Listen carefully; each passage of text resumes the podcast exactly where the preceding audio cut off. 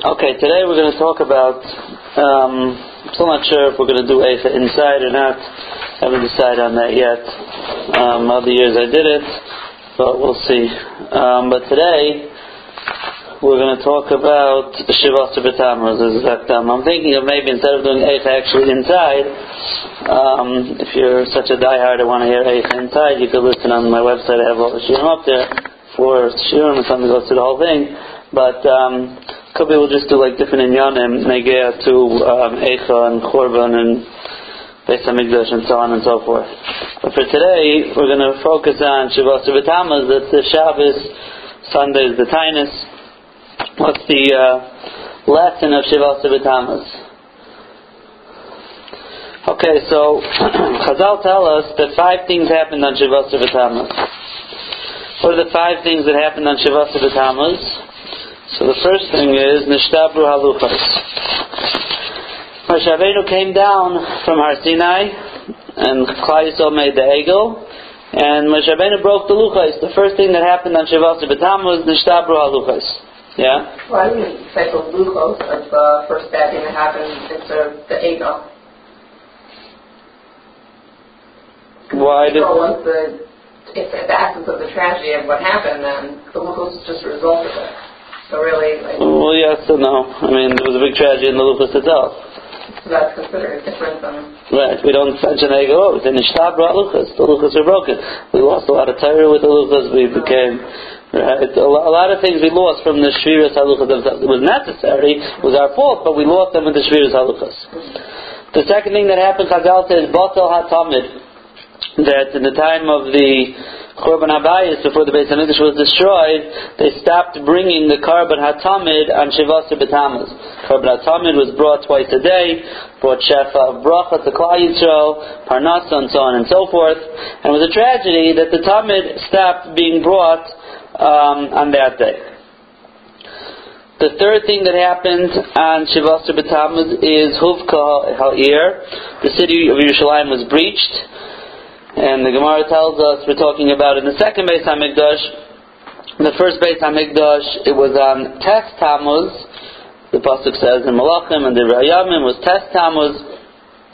Shiva Asar B'Tammuz was the second Beis Hamikdash, the wall of Yerushalayim was broken through by the Goyim. The fourth thing that happened on Shiva Asar B'Tammuz, Saraf Apostomus as Hatayra. There was a king, a Rasha named Apostomus, and he took the Sifrei Torah and he burnt them. He burned Sifrei Torah. Saraf Apostomus HaTorah, a tragedy that occurred on Shiva Asar B'Tammuz. And the fifth thing that happened on Shiva Asar B'Tammuz was Homad Tselem B'Heichel. They put a Tselem and Avodah Zarah in the Heichel in the Beis Hamikdash. Somebody, I don't know. So it was placed in the Beis Hamikdash. Avodah Zarah, it's a tragedy. So these are the 5 things that happened. There's 5 other things that happened in Tisha B'Av, but these are the 5 things that happened. The first one, Nishtabru Haluchos, the Luchos were broken. So these are the 5 things that happened on Shiva Asar B'Tammuz, and therefore it's a day of Tainus and it's a day of tragedy for Klal Yisrael. 5 things. Now, what is the lesson here? So I once heard a verse from B'Shem, the Biskerov, Zichron Livracha, had a son, his name was Reb Chaim. Biskerov's son, Reb Chaim, was, unfortunately, he was nifter not long ago, about 4 or 5 years ago, so he was a brother to Reb Dovid Soloveitchik, Reb Berel Soloveitchik, Reb Meir Soloveitchik, Reb Meir and Reb Dovid are still alive. So he unfortunately was a person who after the war went a little crazy, a lot crazy. He had a nervous breakdown, and his soft heart couldn't handle that part of his family was lost, his mother, so on and so forth. And he was a big Talmud Chacham, and but he was always not 100% normal. So in the world of yeshivas, there's a lot of, so to speak, like Torah jokes that he used, that they say over in his name. Different things that they say over that are like very smart things, but they're not necessarily like 100% serious. It's well known in the world of yeshivas, different divrei Torah. But besides for that, he did say divrei Torah that's also said over. And he said over the following. He said over as follows. What is the essence of Shiva Asar B'Tammuz? It says the essence of Shiva Asar B'Tammuz is as follows. If you look at the tragedies that happened on Shiva Asar B'Tammuz, it would seem that there should be no Klal Yisrael left.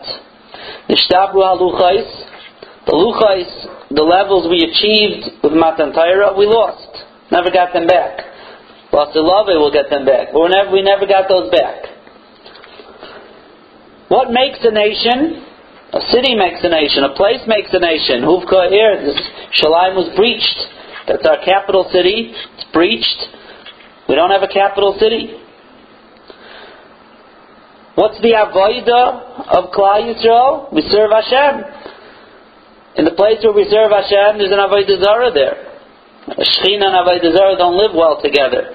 So the Shechina's not there. The place of our avodah, our focus of everything, there's no more carbon atomid. What else does Klal Yisrael hold on to? The Torah. Saraf HaPaistim is the Torah. The things that define Klal Yisrael, or not Klal Yisrael, a nation, as a nation, all the physical people, place, goals, we don't have anymore. They were bottled. They were destroyed. So when you look at a Shiva Asar B'Tammuz, you would say to yourself, all the main qualities of an Ummah are not here. We don't have a Torah was burnt. We don't have a Luchas. We don't have a Beis Hamikdash, Batal HaTamid. We don't have a city. So what do we have? And yet, in his words, he says, what does a Jew do? He gets up Shiva Asar B'Tammuz in the morning, the day that commemorates the destruction of everything that seems to be important to Klal Yisrael. And he gets up in the morning, and he washes Negav Aser, and he says Rechus HaTorah, and he davens, and he goes and he learns, and he does Chesed, and Klal Yisrael lives on. Klal Yisrael lives on, even though it would seem the qualities and the things that are necessary to keep an Ummah, to keep a nation whole, it doesn't exist anymore. Why? Because Klal Yisrael is not dependent on anything physical in this world, as we'll explain soon. Klal Yisrael is nitzchi. Klal Yisrael is ruchnius. You could take away our city. You could even take away our avodah. You could take away our Beis Hamikdash, Umatzalim Beheichel. It might even have been worse than destroying the Beis Hamikdash, putting the Tzelem in the Heichel, bringing the Avodah Zarah into the Heichel. But we're not dependent on that, because the Torah is nitzchi. And he used to say in such a sweet way, he said, Saraf HaPaistim is HaTorah. HaPaistim is burnt the Torah. He said, only a foolish guy could think that you could burn the Sefer Torah. Only a foolish guy could think that you could take a Sefer Torah and burn it, and that's the end. We know you could burn the Sefer Torah, as the Gemara tells us, the parchment of the Sefer Torah gets burnt, but the oisiyos, the letters parkas, they fly away. Because the Torah is not, yes, there's Kedusha Sefer Torah, but that's not it. Without a Sefer Torah, there's still a Torah. There's still the ruchnius of Torah. And he used to say even more than that. He used to say that Apostomus thought he's burning the Torah. But when Rabbeinu HaKadosh wrote the Mishnah down, and he wrote in the Mishnah that on Shiva Asar B'Tammuz, Saraf, Apostomus, Harasha, HaTorah, those five words became Torah. When a Jew learns, the Gemara says every word of Torah is a mitzvah. So when a Jew takes this Mishnah and learns the words Saraf, Apostomus, Harasha, HaTorah, he would just become 5 mitzvahs of Limud HaTorah. And if he learns it 5 times, it's 25 mitzvahs, 10 times 50, over and over. Every word is a mitzvah. So he thought he's burning Torah. He created new Torah. His burning created Torah. And that was his punchline. From burning Torah, more Torah is created. Because he can't burn it. He can't get rid of it. It's nitzchi. Klal Yisrael's nitzchi. From burning Klal Yisrael's more successful. And that is the lesson of Shiva Asar B'Tammuz. You could take everything away from us. We're still here. We're still keeping the Torah. Yes, we mourn it. Of course we mourn it. It's important. It's a part of us. And we mourn everything that we lost. we're not entirely lost. Klal Yisrael is not lost. Klal Yisrael is still here, vibrant. That's the lesson of Shiva Asar B'Tammuz, said Reb Chaim Soloveitchik, the son of the Biskerov. I'm going to try to be mazba this and elaborate on this idea.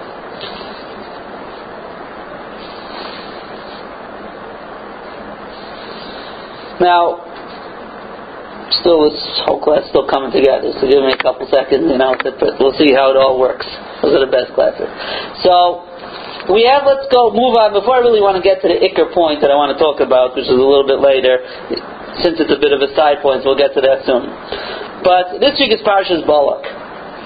Now, Parshas Balak, it's always around Shiva Asar B'Tammuz, obviously, it's got to work out that way. It's an interesting thing, and this really brings us back to a little bit what we talked about in the last semester. And that is the idea of the Amiktis HaTorah. There's a tshuva in the Chasam Sofer where he is talking about a very interesting inyan. I'll just give you the background of the inyan, but not through the whole idea. But you'll see why I'm saying it. There's a big machlokes how many ikrim there are. I mentioned this once before. The Rambam holds as 13 ikrim, non-imamins. The other Rishonim have less, 3. The Baal Ikrim has 3. And the Chasam Sofer is coming to try to give a gather, try to explain what makes something into an ikr. What makes something into an ikr? And he's really focusing on the idea of believing in Bias HaMashiach. Is that an ikr in Torah? Now, it says this Chasam Sofer, he says, I want to explain to you where I'm coming from. Of course, if someone does not believe Mashiach is coming, he's a kaifer, he's an apikairis. There's nothing to talk about. The Nevi'im said he's going to come, and so on and so forth. A person who doesn't believe in this is an apikairis. But just because you don't believe in something, and that makes you an apikairis, doesn't necessarily equal that it's an ikr. Why? Because an ikr means that without this idea, Torah cannot stand. Torah cannot exist. For example, if you don't believe that Hashem is Haya Hay V'Viyah, Hashem is a Kol Yachol, Hashem is Yochid Achdus, Echad, so if you don't believe in that, so why should you believe in the Torah? You need those Yesaidas, that foundation, in order to start the ball rolling that there should be a Torah. If you don't believe in Hashem, so how are you going to believe in the Torah? That's called an Iker. But Lu Yitzir, for example, he says, let's say, I don't believe in Bias HaMashiach, so I'm a Kaifer. Does that now allow me not to keep the Torah? I still have to keep the Torah. What does that do with believing in Mashiach or not?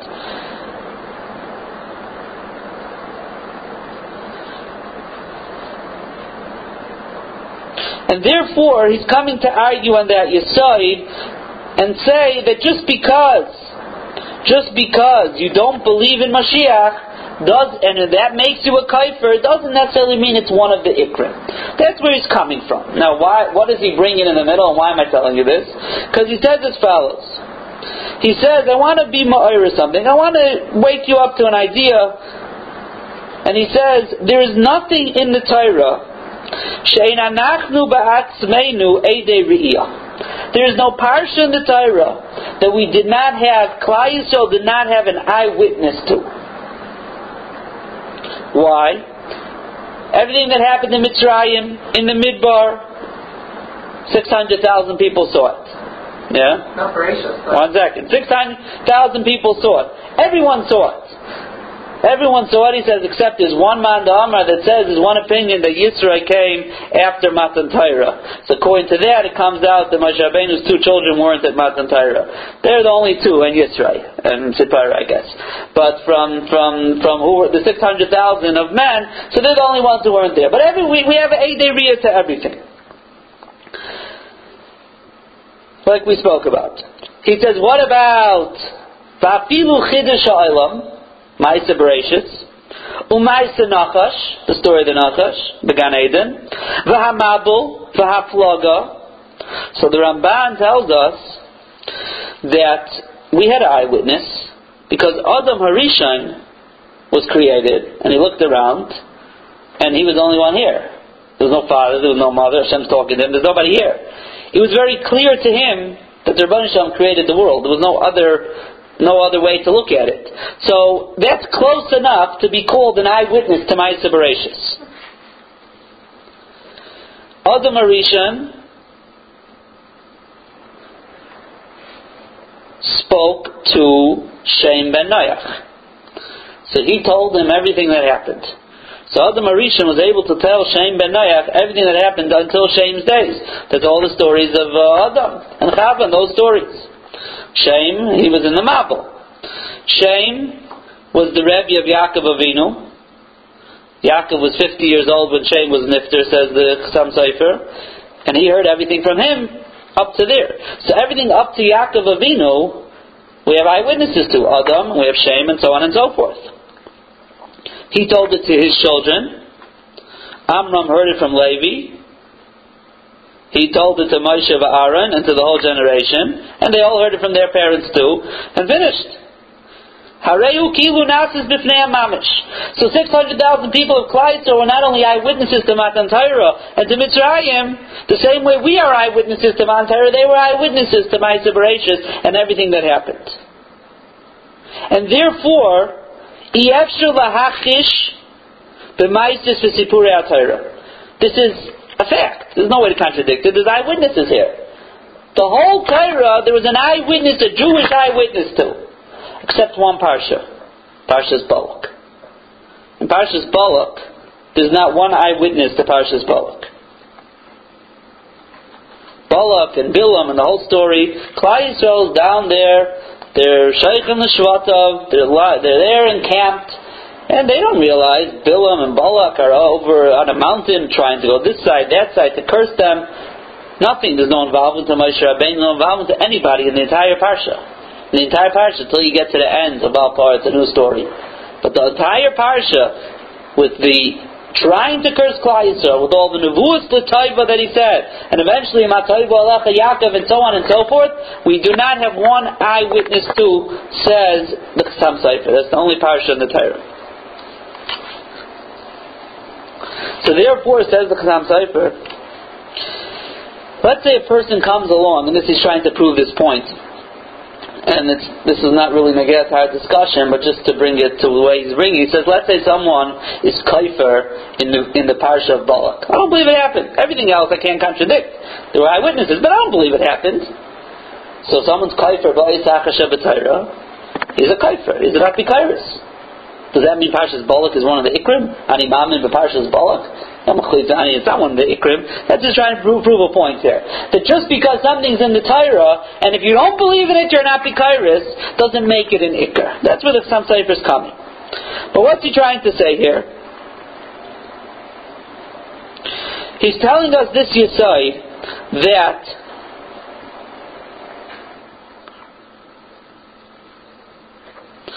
the entire Parsha of Balak was something that there was no Klal Yisrael's involvement and nothing happened that we know of. We weren't involved at all, and yet there was this entire story. So what's the point of it?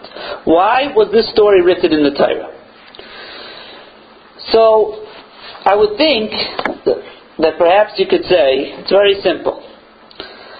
Klal Yisrael were being taught a lesson, and it was a lesson that needed to be put into the Torah, and that is that there's always going to be Ummah Sa'ilam and people starting up with us and plotting against us. Even in the Midbar.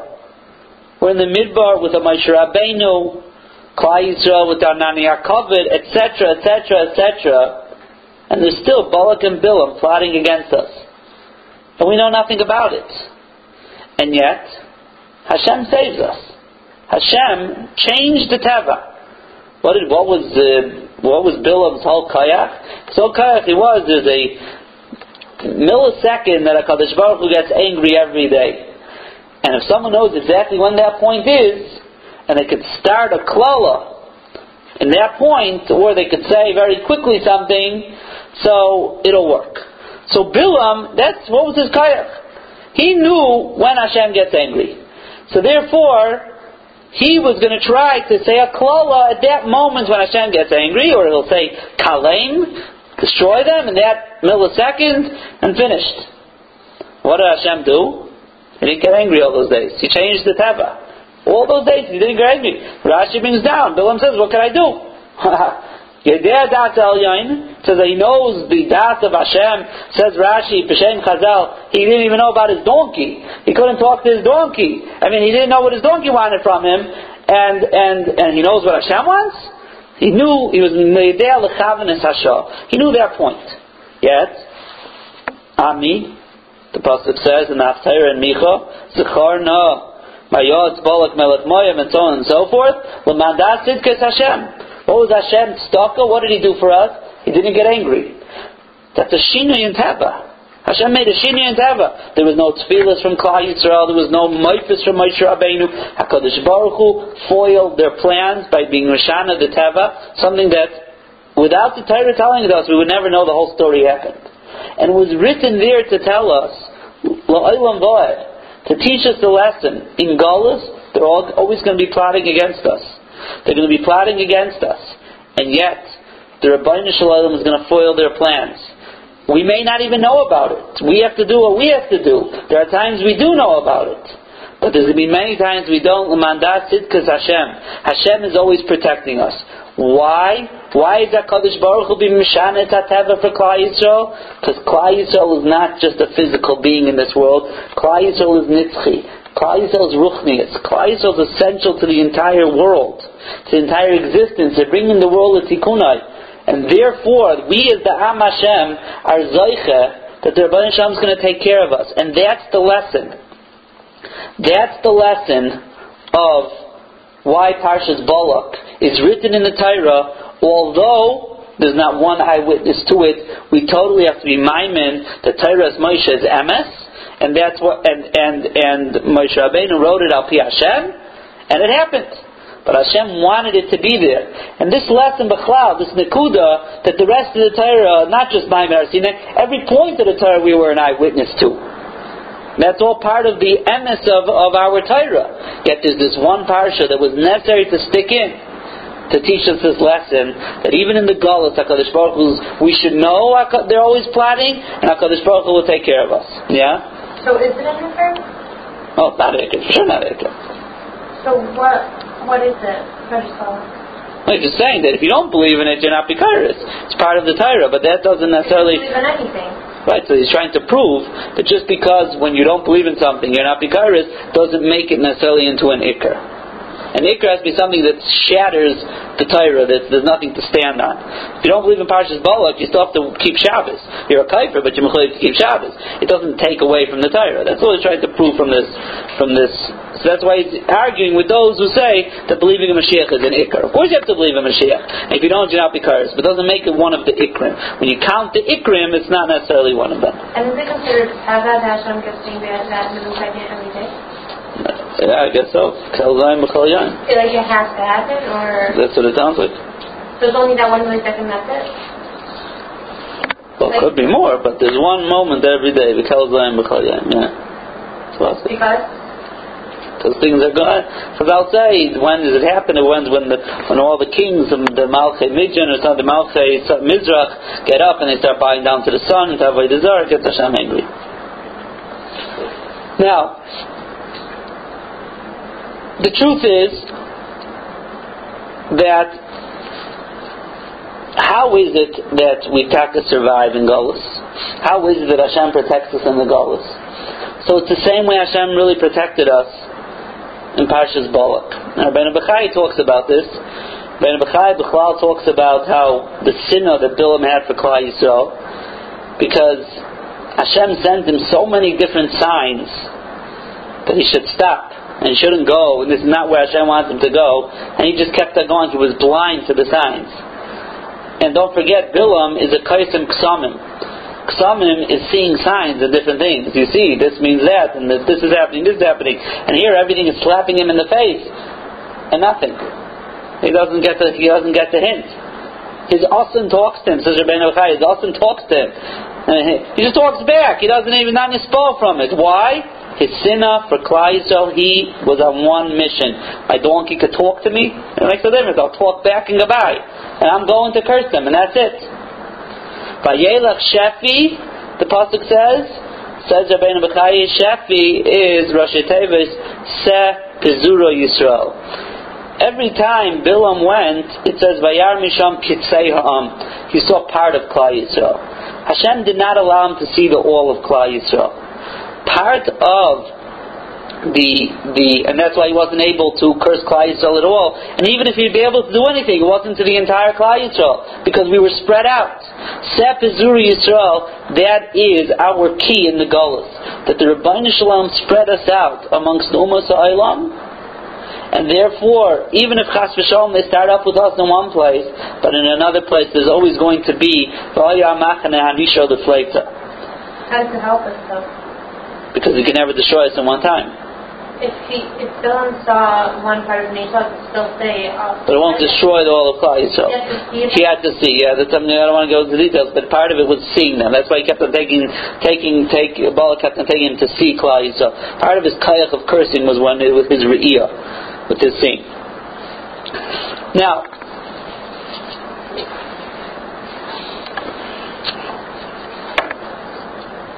before we get back to this idea of Seh Pizuri Yisrael, which we'll get to in a moment, there's an interesting thought I had. I think it's interesting, at least. And that is, there's a Meshech Chochma in the Haftarah of Parshas Bamidbar, where he talks about, you find that by Avraham Avinu, he was promised that Klal Yisrael is going to be kafar ha'aretz. Hashem said, I'm going to make your children like the dust of the earth. By Yaakov Avinu, we find Hashem told him kechol hayam, like the sands of the sea. So Meshech Chochma is wondering why Avraham Avinu is like dust, the Klal Yisrael is going to be, and by Yaakov Avinu it's kechol hayam, like the sand. And he says as follows. He says an interesting thing. First of all, even before that, this idea that Klal Yisrael nimshal afar haaretz, Chazal tell us why offer, because offer is something that you cannot destroy. You could burn it, you could hit it, you could do whatever you want to it. It's indestructible. Klal Yisrael is indestructible. Klal Yisrael is nitzchi. You could hit, you could do whatever you want to it, you could burn them. There's still going to be a Klal Yisrael. More than that, the Mefarshim and the Gemara say that Ma offer Hakol Darsin Alel. Everyone walks and stamps and whatever they do on dirt. Ulebesayif he dereses al Hakol. But at the end of the day, the dirt is really on top of everyone. When they buried a person, so the dirt's on top of him. He can walk on the dirt his whole life, but at the end of the day, who remains on top? The dirt. Af Klal Yisrael is the same thing. Throughout the ages, everyone is Dairis Allah. Everyone's trampling on Klal Yisrael. But at the end it's going to be that Klal Yisrael is going to be Dairis Allah. So that is the idea of Klal Yisrael being Nimshal Afar Ha'aretz. Avraham Avinu said V'nochi Offer Vayfer. Similar idea also that V'nafshi Ka'ofar L'Kol Tiyah, be like Afar. But the idea that offer is indestructible.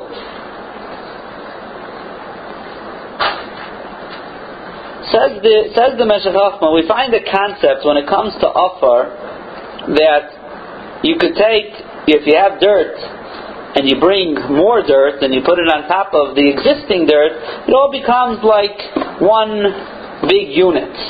In Halacha you even find such a thing. In Halacha you find the Gabi Hilchas Muksa. The old days they used to have dirt floors, so if you wanted to use some dirt on Shabbos, and it's muksa, so if you brought it into your house on Erev Shabbos, and you just put it down on the floor, automatically it becomes the chelik of the floor, and it becomes muksa. Dirt, when you put more dirt next to it, it becomes just one big thing. Avraham Avinu was Megayer Sagerim. He used to be Megayer people. He was trying to get people to hook on to Klal Yisrael. So Rabbeinu Shalom, when he was talking to him, says, your children will be kafar haaretz, that people are going to be able to add themselves on, just like dirt adds itself onto dirt, and it's one big unit, dirt. So Avraham Avinu was spoken to in a way that he related to. His job in the world was to bring people to Klal Yisrael, bring people to Avodas Hashem. So Hashem spoke His language. The Klal Yisrael is going to be Kafar Haaretz.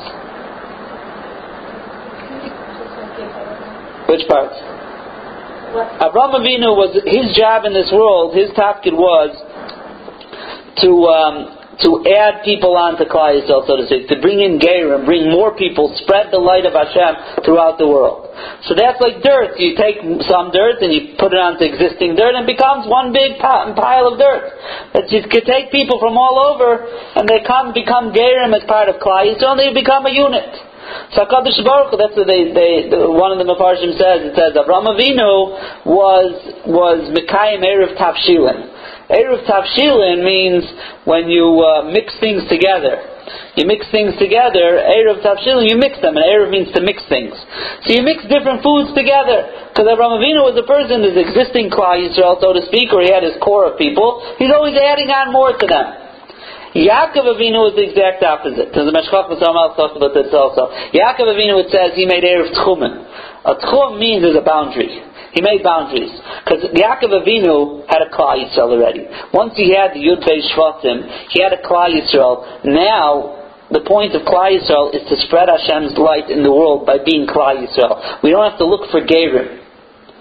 Says the Meshech Chochma, that's why Yaakov Avinu was promised his children are going to be Kechel Hayom, not Ka'afar Ha'aretz. Afar Ha'aretz means you're looking for more, adding things together.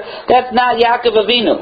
Yaakov Avinu is Klal Yisrael. There's 12 Shvatim. They have a job in this world, and their job in this world is to spread the light of Hashem, but not by bringing more Gerim. Being a Klal Yisrael, that itself, learning the Torah, doing the mitzvahs, that itself brings a light to the world. How does that compare to sand? One second. So now, why does that compare to sand? So he says as follows. Sand has a kayach, that when you clump it together, all the different particles of sand, really sand is millions of different particles. You get it a little moist, and you clump it together, it becomes like a solid rock. It becomes solid. What does it do? The sand is the barrier that doesn't allow the sea to flood the earth. The sand, it becomes very strong and hard, and you have these waves of the Yam that come and try to smash against and take over the entire world, and what happens? It blocks them. So too says the Meshech Chochma. Klal Yisrael are a lot of times they could be even separate. Different particles, different pieces. Sometimes you have more from, less from. You have all different factions in Klal Yisrael. But they unite. When it comes to standing up against the Ummah Ha'olam, Klal Yisrael unites as one. Like the Chol Hayom, Asher Hu Briach V'Adgalei Hayom. It's like the bolt. It's like the protection from the waves of the sea. So too Klal Yisrael. Even Hagruim Shabi Yisrael. Sometimes you have Rishoim, sometimes people who are the low down people in Klal Yisrael, not the big tzaddikim. They're separate sometimes from the rest of the sand. But when it comes to when the Goyim want to come to destroy them and they want to come and make them, give up their Yiddishkeit, they hook onto the klal and they become one strong unit that fights against this Gali Hayam Hashaitif, these big waves who we call the Ummah Ha'olam. V'yizbelu girish, they're willing to, says the Meshech Chochma, they're willing to suffer through expulsions, v'shalal, and they're willing to suffer that they're being plundered, v'yulevaz. And they're still going to stand strong against the Gali Hayom. They're going to be like a Chayma. That's the Kayach of Klal Yisrael in Galus. Yaakov Avinu, who happens to be the symbol of our Avos who went to Galus. He's the only one of the Avos who went into Galus, went down to Mitzrayim, so on and so forth. He's the symbol of Laila, B'maris HaLaila, Ma'ariv. Yaakov Avinu is the symbol of Galus, and his children he was promised Galus. Kechol Hayom. They have a big Maila. They have a big Madrega. They may be separate. But when it comes to the sea, it comes to them being washed away. They get together and they're willing to stand strong against the Gali Hayom. I had a machshava this morning. Just, you can't destroy Ofer, right? That we said. That everybody says. Ofer is indestructible. You could burn it. You could burn it. It doesn't burn. It singes, but it's still there. You can't destroy it. Could you burn sand? Could you destroy sand? So, it seems that you cannot. Did a Google search. Is sand flammable? With a filter, don't worry. Is it flammable, combustible? It's not. But what happens when you burn sand and you heat it and you heat it and you heat it and you heat it? What does it turn into? Glass. It turns into glass. Is it made of sand? Yes, it is made of sand, correct. Right. If you take the sand that the Meshech Chochma is telling us is a symbol of Klal Yisrael and Golus, and you put it through the Kivshon Aish of Golus, and you put it through the fire of Golus, not only doesn't it get destroyed like Ofer, not only, like the Meshech Chochma says, it becomes one unit, but you know what? If you ever went to the beach, you could take the wet sand and break it into pieces and you could do things with it. It's more than that. The Meshech Chochma is using it as the wall. Of course it's the wall. But if you take it and you burn it and you burn it, it becomes something beautiful. It becomes a unit called glass. It becomes something that you can now mold into whatever you want to mold it into. That's Klal Yisrael. Klal Yisrael becomes not just sand, it becomes a unit of glass. But, what happens when you shatter glass? Can you put it back together? You could only put it back together if you melt it back down again. When Klal Yisrael shatters into pieces, and we go into the Galus, and we go into the Galus as glass, as a unit, what happens then in the Galus? You're comfortable in the Galus, then you have a sliver goes this way, and a splinter goes that way, and this one goes off the derech, and that one goes off the derech, and it happens. We suffer in the Galus. So we splinter into all different shards. The Rebbeinu Shalom says, it can't be. There's only one way to get everyone back together, unfortunately, and that is we have to melt it down again, back in the fire. The Meshech Chochma, famous Meshech Chochma, Parshas Balak, who he tracks the history of Klal Yisrael, how we go into Galus, we suffer there, and then we come and get a little bit more comfortable, and Torah flourishes, and then we come to, we mentioned this last semester also, and then there comes a point that we're looking to mechadish new things, and the only way to go is to go off the derech. The Rebbeinu Shalom sends a big Ruach Sarah wind and says, Yehudi Ata, reminds us you're a Jew. Chayshvin ki Berlin Yerushalayim, so on and so forth. Throws us into Galus again. The Kiyum of Klal Yisrael is Kichol Hayom. It's indestructible. But the lesson here is, not only is it indestructible, we flourish from the Galus. It's something that's beyond understanding. It's beyond understanding Klal Yisrael's Kiyum. And that's there's a Netziv somewhere, Parshas Yisrael, where it talks about that there was an Onan, Varofel, was dark, and there was a Kol, the Kol HaTorah. Choshech, Onan, Varofel, says the Netziv. It was teaching us that in the Galus, in the darkness, it makes no sense for Torah to flourish. Yet, in the deepest, darkest cloud is when Torah flourishes the most. When you beat down Klal Yisrael and you burn them, and the other end comes out glass, comes out something beautiful. It comes out, the Torah flourishes even more. And the Meshech Chochma shows this after every Girush and every major, the Crusades, we had the Rishonim, and so on and so forth. After every time that we went through an unbelievable tzaras, after that there's a tkufa of Torah flourishing. It's shalaika derech hateva. It makes no sense. But that's Klal Yisrael. We don't make sense. We don't make sense. According to the rules of nature, after Shiva Asar B'Tammuz, there should be no Klal Yisrael left. But there is, because we don't live in the world of nature. We're Ruchni, we're Nitzchi. And therefore nature doesn't apply to us. So Hashem puts us in this Galus set to Zuri Yisrael. It's our Kiyum in the Galus. Because if we'd be in one place, who knows, Chas V'Shalom, what could happen to us. However, Hashem spread us out. And we go through tzaras in the Galus. That's part of being in the Galus. But we flourish in the Galus. And the more the tzaras come, the more we flourish. And sometimes Hashem has to wake us up again, throw us back in the fire, Chas V'Shalom, to get the glass back together. Yeah. But isn't it sad that we have to go to Galus to become this glass? Yeah, it is sad, but that's part of our averis. We caused it ourselves. It's not Hashem's problem. But that's part of our kiyum. That's part of Hashem set the system up. That even when we go into Galus, we have to still exist. Now, that brings us to the next point. There's a Netziv in this week's Parsha, and it's also in Parshas, he refers you back to Parshas Shlach also. Let's first do this week's Parsha. The Netziv says as follows. In the Bilam's, whatever he said over here, when he spoke B'Shem Hashem, one of the things he says is, in Perek Chavdal Pasuk Zayin, Yizal Mayim Midolyov Vizarei B'Mayim Rabim. So Rashi says Yizal Mayim Midolyov. Dolyov, Rashi says, means from the wells. Water will flow from the wells. Vizarei and his children B'Mayim Rabim. So it says in the Netziv as follows.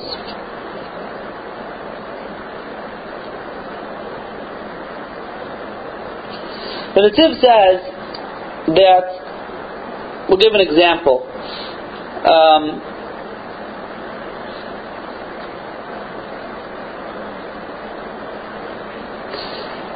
the halacha, there's tumah in the Torah. There's a halacha, a person becomes tumah, they have to go to the mikveh. What's mikveh? What's mikveh water? Mikveh water, according to the Torah, very simply, is rainwater. Rainwater that collects in a pit. And now this rainwater, a person's tameh, they go into the mikveh and they become tar. What happens if you're not so excited about going to the mikveh and rainwater? Is there any way that you could make other water into mikveh water? So there's two ways that could be done. One of them is called hashaka. Hashaka means like to kiss. If you take water, fill up your bathtub full of water. Now it's regular tap water, that's not kosher for a mikveh. But if somehow you could connect that bathtub to a pit full of rainwater, connect means that the two waters just have to touch each other for a moment. The water of the rainwater touches the water of the mikveh water, of the bathtub water. You make a pipe or something, and they kiss each other, even for a moment. Now that bath water has halakha of a mikveh. You go in there, a person becomes tar. That's called hashaka. Now in that situation, both waters remain independent of each other. There's the rainwater, there's the bath water. By touching them, they become halachically one, but they're separate.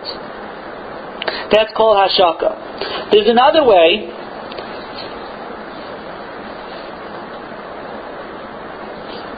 We'll leave it that one way. That's the easiest way to understand. So says the Netziv as follows.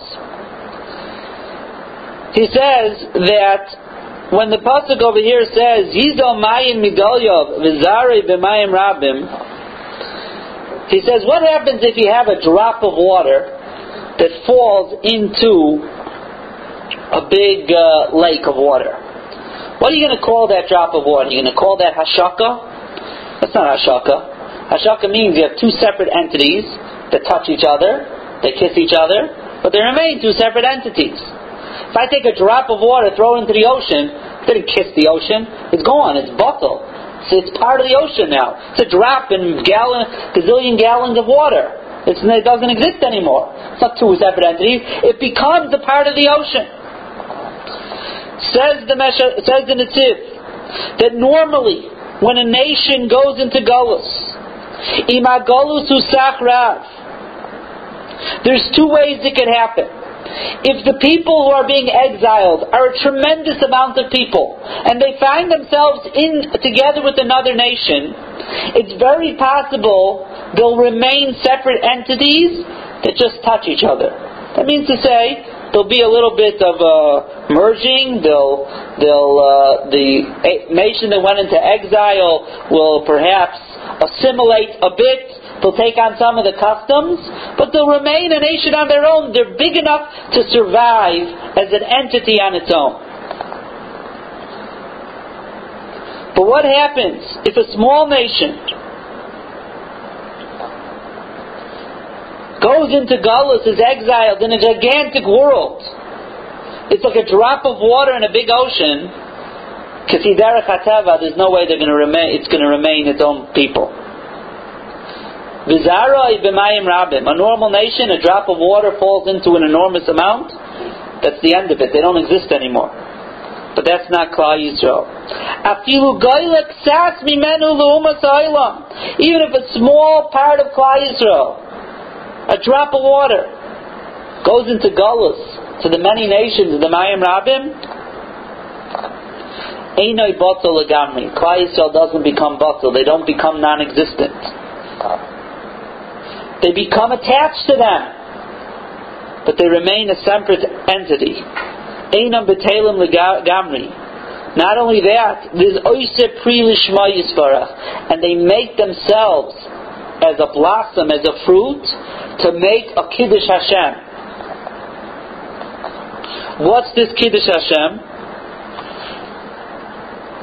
And says the Netziv, this kiddush Hashem is ikar tachlis shel hagalus. This is the main point of what galus is supposed to accomplish.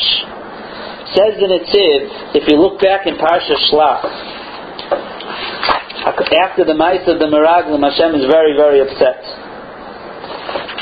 and he wants to destroy Klal Yisrael. And Moshe Rabbeinu says no, and Slach Nola Vayna Mazeh, so on and so forth. And finally, Hashem says, "Okay,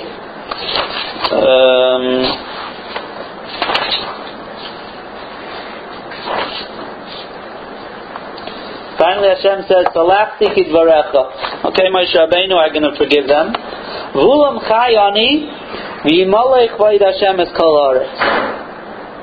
Chayani, says Rashi, is a lashon of a shvua. So Rashi learns it means, v'yimalech vayid Hashem es kol haaretz means, just like I'm alive and my honor, my glory fills the entire world, so too I'm going to keep this promise that I'm saying, that anyone who is part of this generation is not going to go into Eretz Israel. That's how Rashi learns the pasuk. But the Netziv says as follows. The Netziv says that, and we know this, the part of the idea of the Meraglim, the punishment of Meraglim, David HaMelech says in Tehillim Kuf Vav, is Vayisa Yodilem Lahapaleisam Bamidbar. Number one, Hashem destroyed them, killed Al Klal Yisrael in the Midbar. And number two, Ulahapel Zaram Bagoyim Ulazaraisam Baratis. Golus was Nigzar on Klal Yisrael by the Ma'ase of the Meraglim. That's what David HaMelech says in Kuf Vav. Yechezkel also says it in Kapitel Chav Gimel. So says the Netziv, Shemashe Nigzar Pizur Yisrael B'chal Aratis. This, the Klal Yisrael was spread out amongst all the nations. Nigla be'emes k'vayid Hashem ha'idei Yisrael. V'yimalei k'vayid Hashem es kol haaretz. Hashem's glory will fill the entire world because of what I'm punishing with you, says Hashem. Because through this, through the galus, k'vayid Shemayim is misrab in the world. And he says,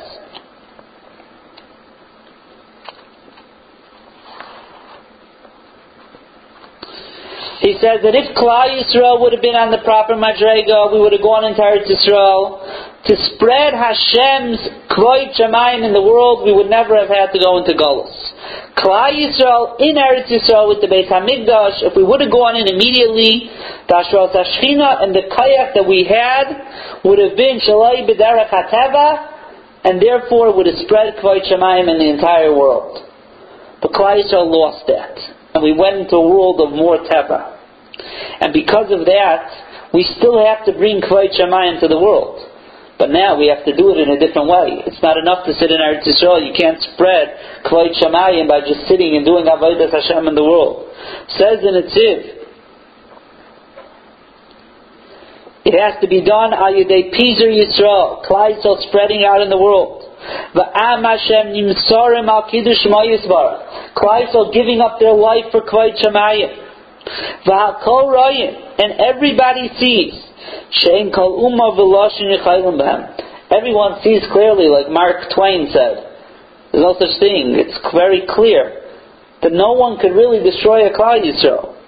V'shirak hashkachos yisbarach lahatil seh pizuri Yisrael meshivim zeivim. It only could be hashkachas Hashem that Klal Yisrael seh ben shivim zeivim should still exist. And that is the tachlis of Klal Yisrael. In Golus v'yimoli kvod Hashem es kol haaretz. That through Seh Pizuri Yisrael, not only are we intact, that we can't be destroyed, but that in itself brings us that there's kvod shamayim in the world, that when everyone looks with an honest eye at Klal Yisrael, they say something doesn't make sense. How could Klal Yisrael still exist? How could they exist? It's only because they're the Am Hashem. They're nimtzai, they kiddush Hashem. They're being chased. They're being killed. They're being burnt. They're trying to be destroyed. It doesn't happen. Every time we try to put it out, they keep on flourishing. Every time we try to burn them, they turn into glass. Every time we try to destroy them, they still exist. They don't exist here, they exist somewhere else, and so on and so forth. That is Klal Yisrael, the Nitchias of Klal Yisrael, and that is the point of a Galus.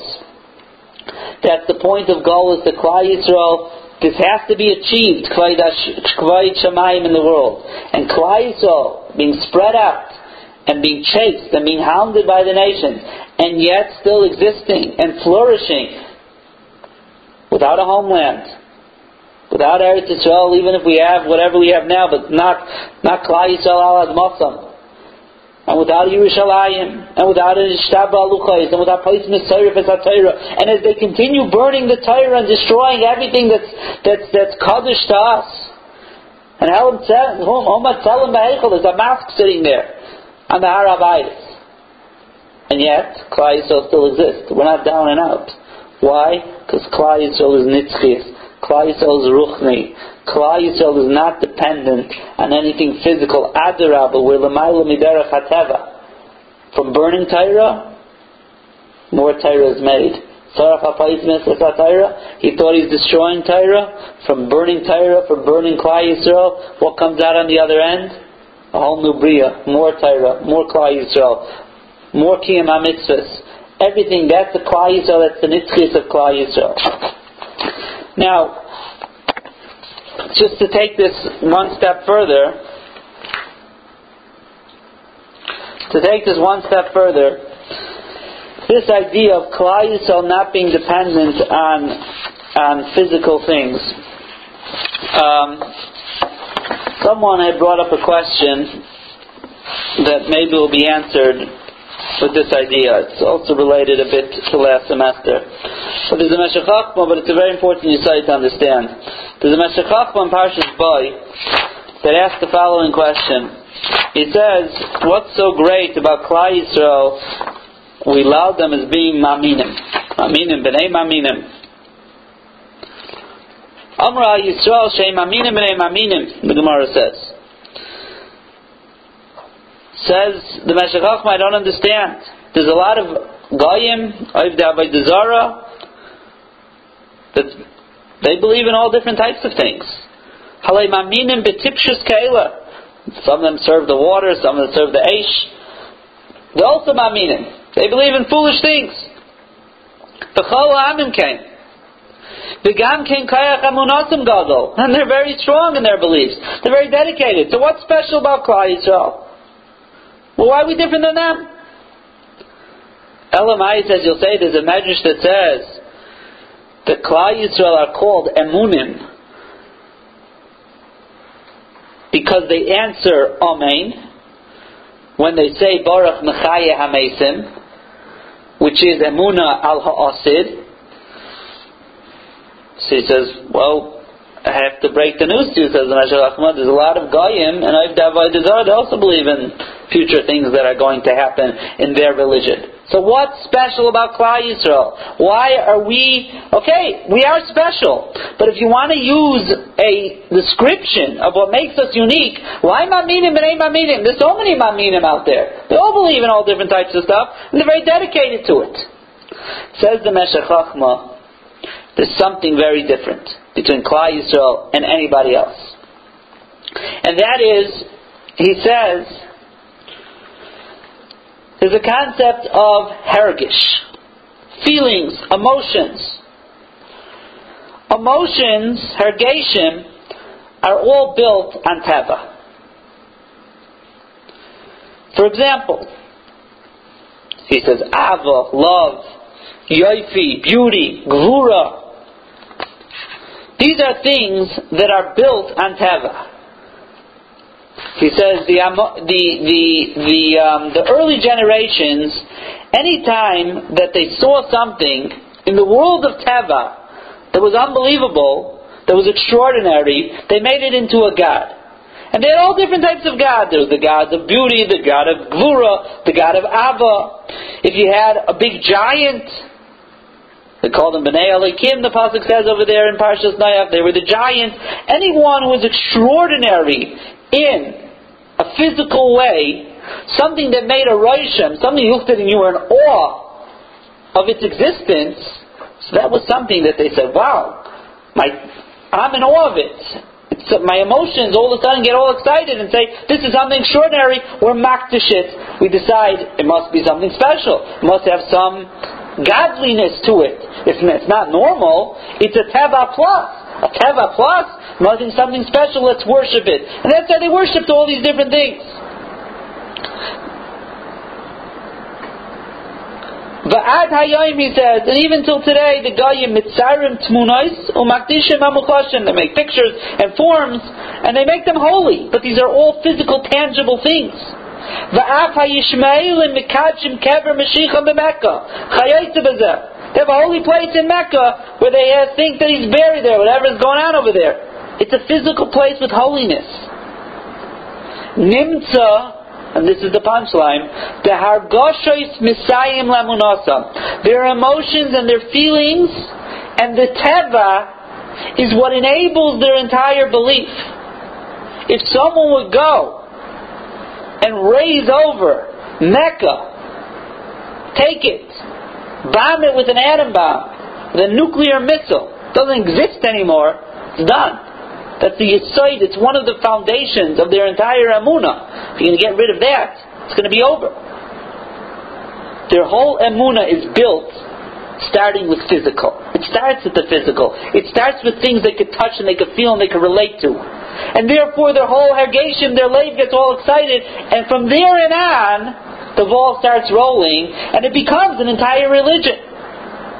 But that's not what it is with the Rebbeinu Shalom. Like Cain Hashem, says the Meshech Chochma. Avraham Avinu came to the realization that HaKadosh Baruch Hu is not a Nivra. He can't be a Nivra. He's not one of the Nivraim. He's nothing to do with Gashmias. There's no way to describe him. There's no way to look at him. He has no form to him. Because if he did, that would be taking away from who HaKadosh Baruch Hu is. You would be limiting him. Even the physical, the biggest giant in the world, it still has limitations to him. HaKadosh Baruch Hu has limitations. There's no limitations. Because HaKadosh Baruch Hu is not physical. And he came to the realization that there's Yochid Shein Ki Yichudai. He is the epitome of oneness. There can't be more than one, because if there'd be more than one, then there's two gods. They wouldn't exist together with each other. So, Emunah b'HaKadosh Baruch Hu is not built on any emotions and anything physical. Adarab is the exact opposite. It doesn't play on our emotions. It's kuloi sichlius. It's all with our brains and with our minds and our seichel. That is the understanding. You have to think about it. And yet, as we said last time in B'Nasibas HaEmunah, you would think that the Meshech Chochma and Rabbeinu Bachai talks about this in Shar HaYichud, which we don't learn because that's what he's coming to prove. Because we don't want to go in that way, because every door has their mahalach and how to associate with Hashem, so to speak. But says the Rabbeinu Bachai that it comes out that who should serve HaKadosh Baruch Hu? The masses? The masses, they're not smart people. They're not philosophers. They don't go to school for 100 years to go figure out this Rebbeinu Shalom or a Navi. When you want to get the masses, you got to get them excited. You don't get them excited by getting up and saying a shtickle Torah and barabim. They're not going to what you're talking about. I talked my language. I know from apples and oranges about all I know. When you get up and you start talking to them how this is beautiful and how it's big and the koiches and all different things, you got to relate to the masses. People who are simple people, they relate to physical things. You got to play on their emotions. That's what all these religions are all about, playing on their emotions, showing that something physical. Make a Aliyah Lamekah, or whatever they call it.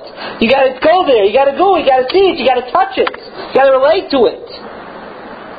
Can't have anyone to start thinking. The minute they start thinking, it's over. Klal Yisrael, Torah is built on seichel.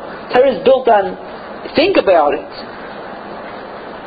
And yet, you'll have simple people who are not philosophers, not Nevi'im, And what do? They believe in HaKadosh Baruch Hu. They believe in the Achdus of Hashem. They believe in the Metzius of Hashem. And not necessarily could they prove it, but with their seichel they understand that it has to be that way. And there's a lack in their seichel that is b'teiris emunah. It's b'teiris of belief. It's not something, I'm not a philosopher, but I know it's true. Which whatever way, however ma'alach, they come to that.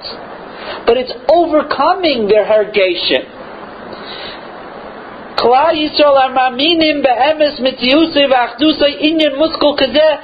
very, very deep and lofty things that you would say you need the biggest philosopher for. You'll say, how do you know? Maybe if you'll show them something exciting, Klal Yisrael will go with the excitement and the emotions. How do you know? We laugh at our emotions. We make the simplest person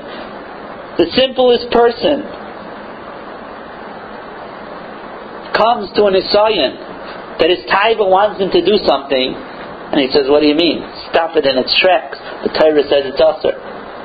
What do you mean? Your emotion. This is the excitement. This is what you need to do. No, but I know my Seichel tells me I win.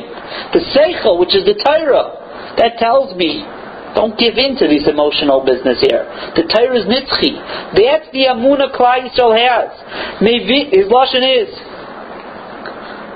it's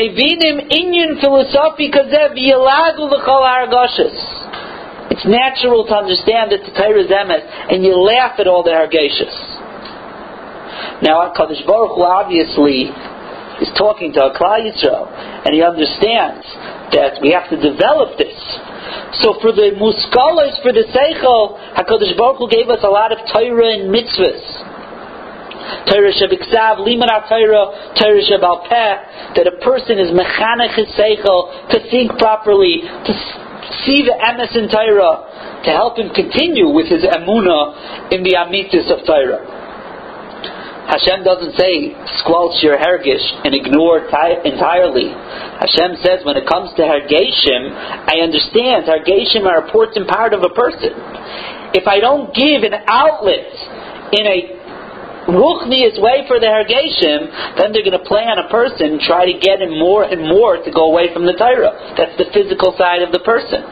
So HaKadosh Baruch Hu gave outlets for all hergeshim. There's mitzvahs, there's avas reim, there's avdil recha kamoicha, there's family, there's avas ha'uma. You have a hergish of nikama. It's a natural tendency nikama. Linkaim nikmas Hashem b'saynei Hashem. There's a place for it. Chesed, to do chesed with other people. Yoifi, you have appreciation for beauty. Pri'ei tada, there's mitzvahs that beauty plays a role. That keli vanveyu. HaKadosh Baruch Hu understood there's two halves to a person. There's the seichel and his hergish, and he understood that Klal Yisrael Damuna and Torah is a seichel. But I'm not going to ignore the hergish if I don't give an outlet, so that it's going to be a much harder way for Klal Yisrael to deal with the physical world and fight against the Yetzer Hara. So he gave outlets b'teiris ruchni. But even the yoifi, even the beauty, pri'ei tzadar, how long is that for? Short time, 7-8 days, then you're done. So you'll eat it, so no problem. Make jelly out of it. Do whatever you want with it. Why? Because it has its place. But our emunah is not built on the emotions. And our emunah and our Torah is not built on the mekaymes and on the physical. There's a place for it. Ratzah HaKadosh Baruch Hu l'zakis es Yisrael. HaKadosh Baruch Hu wanted l'zakis is a lashon of nikayon, of cleansing Klal Yisrael. He wanted them, they should be able to be cleansed, to be steadfast in the emunah of Torah. So he said, Hir Balahem Torah, when it comes to developing our seichel, developing the ruchnius of the person, he gave us a lot of Torah to learn, plenty of Torah. Develop your seichel. Continue to see the amitis of Torah. Develop that emunah in the amitis of Torah with your seichel. And anyone who delves into Torah sees the emes of Torah, sees the emes of it. What about for the muchashim, for your physical, and for the hargashim? It said, Hir B'lam Torah u'mitzvahs. That's the mitzvahs and the ma'asim tovim. That's why the Kohen Gadol on his head, where the seichel is Kodesh LaHashem. It has to be Kulei Kodesh LaHashem. But on his heart, he wore the Choshen, which had all of Klal Yisrael there. The heart, that's where the Hargeshim are. That's where the emotions are. That you channel towards Klal Yisrael. You channel that towards the mitzvahs. Most of them are Ben Adam L'Chaveroi. Because there's a place for all of emotions. The Torah tells us what to do with our emotions, how to live our emotions. But at the end of the day, when they come head to head, my taiva says, go do this. And a person can have the biggest taiva in the world, and the last moment he finds out it's usher, he laughs, goodbye. What happened? The seichel won. That's the person in control, not the hergish in control. So yes, the goyim are also maminim and amaminim, but it all starts with the physical. It starts with the hergish. The truth is, it starts with things that they're not really in control of. It says in this week's parsha, Bilam got up in the morning. Says Rashi, HaKadosh Baruch Hu said, Russia, you're too late. Avraham Avinu got up early by the Akedah. He was also a Zoritz.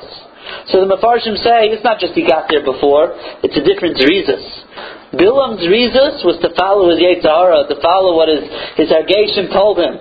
So it's already going in the right direction. So he had a little bit of Zrizus. It's not such a big deal. Avraham Avinu is going to do a mitzvah. It's Keneged the Teva. He's going to Shecht Yitzchak. And that he does with Zrizas. He's going against the Eitzahara. That's true Zrizas. But that's what Torah is all about. The famous story that I think it was I think the Maral maybe.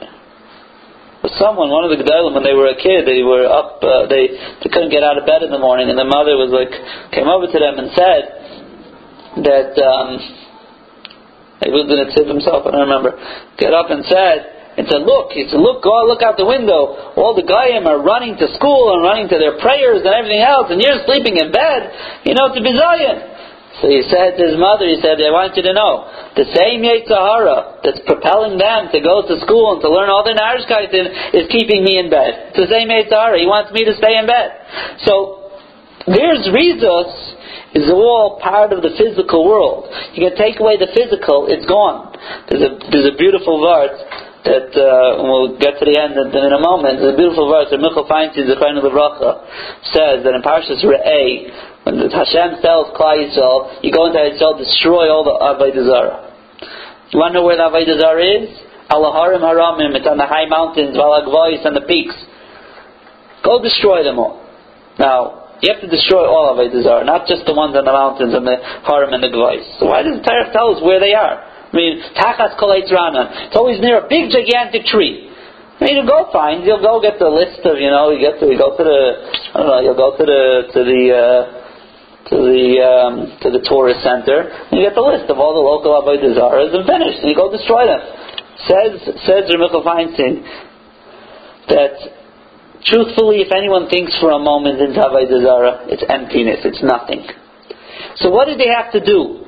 They had to put Avodah Zarah next to a gigantic mountain. A mountain, you see the grandeur of a mountain, you see the beauty. Get all excited, the Avodah Zarah, so you associate it with the beauty, with the big gigantic tree.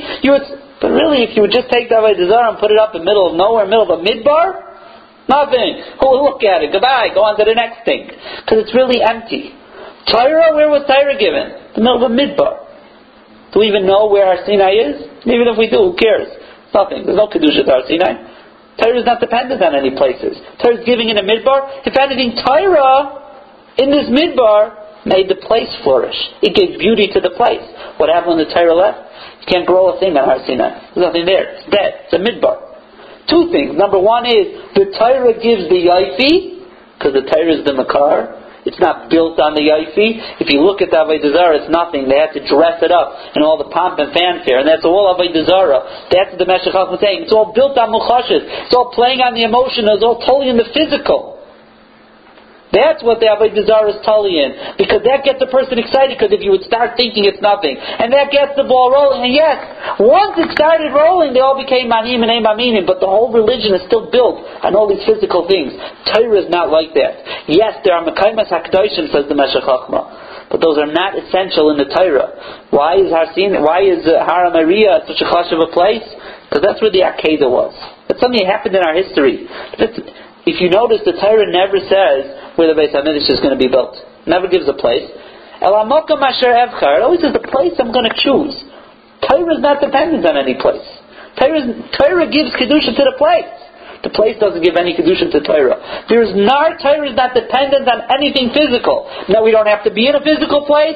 All over we keep the Torah. When Galus we keep the Torah. We don't have a city. We don't have a Beis Hamikdash. We don't have a Luchai. We're keeping the Torah because the Torah transcends all physical. Because our Emunah is not built on anything physical. Because if you do that, the minute the physical gets destroyed or it's gone, that's the end of the story.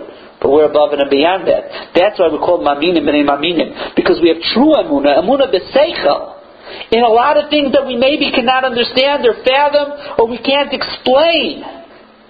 Because a Nivra can't understand their Bayrei. There's no way to explain their Banisham. How do you explain Yediyah B'chira? It's not Shaykh. It's something you have to believe. But with your Seichel, and you realize with the Kayach HaTorah that makes your Seichel expand and understand, you become a Mamin in a lot of things. There's always a mitzvah of Amunah. You'll never get to the bottom of it. There's always, as big as a tzaddik and as big as a navi as you are, Moshe Rabbeinu, tzaddik v'ra'alei. There was a mitzvah of Amunah for him too. There's a mitzvah of Amunah. But it's something that's with seichel. It's something that's adarabah. The seichel's in control. Emotions, that's not what it is. Places, that's not what it is. They are mekayim hakdoshim, but the Torah is not dependent on them. The Torah is not dependent on being in Eretz Yisrael. The mitzvah is only for Eretz Yisrael. You got to keep the Torah everywhere. You can be the holiest Jew in the world. You can be a Moshe Rabbeinu. You have to keep every mitzvah in the Torah. There's no one that's a god. There's no one that's above it, because Torah is not dependent on physical. And that the Meshech Chochma says is why Moshe Rabbeinu had to break the luchos, because Klal Yisrael had to see with the ego. They thought the ego was like a godly thing, and they had to see that there's nothing in this world, even the luchos that came down from Shamayim, are not intrinsically holy. If you don't keep the Torah, you don't believe in Hashem, you break them. Put them. What's the luchos that we have? We have the second luchos. We don't have the shivrei luchos, the menachem ba'aron, but that's not it. Meshech Chochma says, Moshe Rabbeinu said, if I don't break these luchos, they're just going to say, okay, now the eagle is not intrinsically holy, but the luchos are intrinsically holy. Klal Yisrael has to be taught the lesson, Torah is not dependent on anything physical. And that, as we come full circle here, is the lesson of a Shiva Asar B'Tammuz. That Klal Yisrael is nitzchias, Klal Yisrael is ruchnias, Klal Yisrael is above and beyond Teva. The Rebbeinu Shel Olam keeps us here, and Shalei Kederach HaTeva, we're burnt, and we're destroyed, and we're persecuted. That brings Kvod Shemayim to the world, because we still come out on the other end, and we come out stronger, and we come out with more Torah, and we come out glad, and we come out united. That's who we are. Shiva Asar B'Tammuz, many physical things, even the luchos, which may have been the most intrinsically kadosh physical thing that ever existed in the world. Ever. Nothing else ever came down from Shemayim like that. The luchos shniyos weren't like that. Never yet. And they're gone. So what's left?